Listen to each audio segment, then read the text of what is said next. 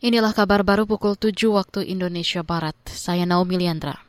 Presiden Joko Widodo mengapresiasi kerja Kementerian Agraria dan Tata Ruang pada program sertifikasi lahan.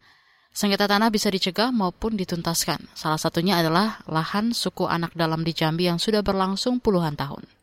Dan saya juga senang urusan dengan suku anak dalam. Ini sudah lebih dari 35 tahun. Lebih dari 35 tahun, nggak rampung-rampung ya memang sulit. Kalau sudah sengketa hukum itu sulit. Sulit menghabiskan tenaga menghabiskan uang menghabiskan aduh pikiran. Betul betul sulit. Alhamdulillah sekarang yang suku anak dalam 744 bidang sudah diselesaikan semuanya dan satu keluarga dapat berapa hektar pak?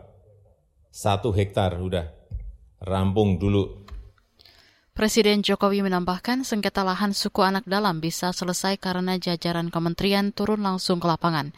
Konflik serupa banyak terjadi di wilayah lain dan merupakan salah satu problem utama agraria. Selain itu, masalah besar lain adalah adanya mafia tanah. Presiden memerintahkan Menteri Agraria Hadi Cahyanto memberantas mafia lahan. Masih terkait agraria, Komisi Pemberantasan Korupsi KPK menahan Kepala Kantor Wilayah Badan Pertanahan Nasional BPN Provinsi Riau M. Syahrir. Ini menindaklanjuti penetapan sejumlah tersangka dalam kasus korupsi terkait perpanjangan hak guna usaha di PBN Riau. Dua tersangka lain yang ditetapkan adalah Frank Wijaya dan Sudarso dari unsur swasta. Berikut keterangan Wakil Ketua KPK Nurul Gufron.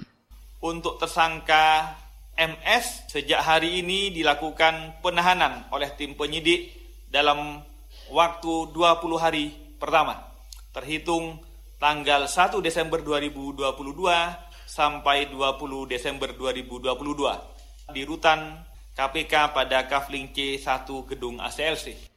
Dalam perkara ini Syahrir diduga meminta uang 3,5 miliar kepada Frank lewat Sudarso guna memuluskan perpanjangan sertifikat hak guna usaha perusahaan Frank. Kita ke soal lain, Warga lansia, khususnya yang memiliki penyakit bawaan atau komorbid, mesti diprioritaskan untuk divaksin lengkap dengan dosis penguat atau booster. Sayangnya, kata dokter Kuncoro Harimurti dari UI, ada pandangan yang keliru tentang vaksin booster untuk lansia. Walaupun uh, ada kehati-hatian untuk memberikan vaksin pada mereka dengan komorbid yang belum terkontrol, tapi bukan berarti kalau punya komorbid itu tidak boleh divaksin. Malah seharusnya mereka-mereka yang punya komorbid itu harusnya divaksin dan harus divaksin lengkap karena data menunjukkan ketika ada komorbid dan tidak divaksin angka kematiannya itu berlipat kali. Dr. Kuncoro Harimurti menambahkan angka kematian lansia yang belum divaksin mencapai 50 persen lebih. Sedangkan yang sudah divaksin lengkap termasuk booster, angka kematiannya sekitar 15 hingga 17 persen.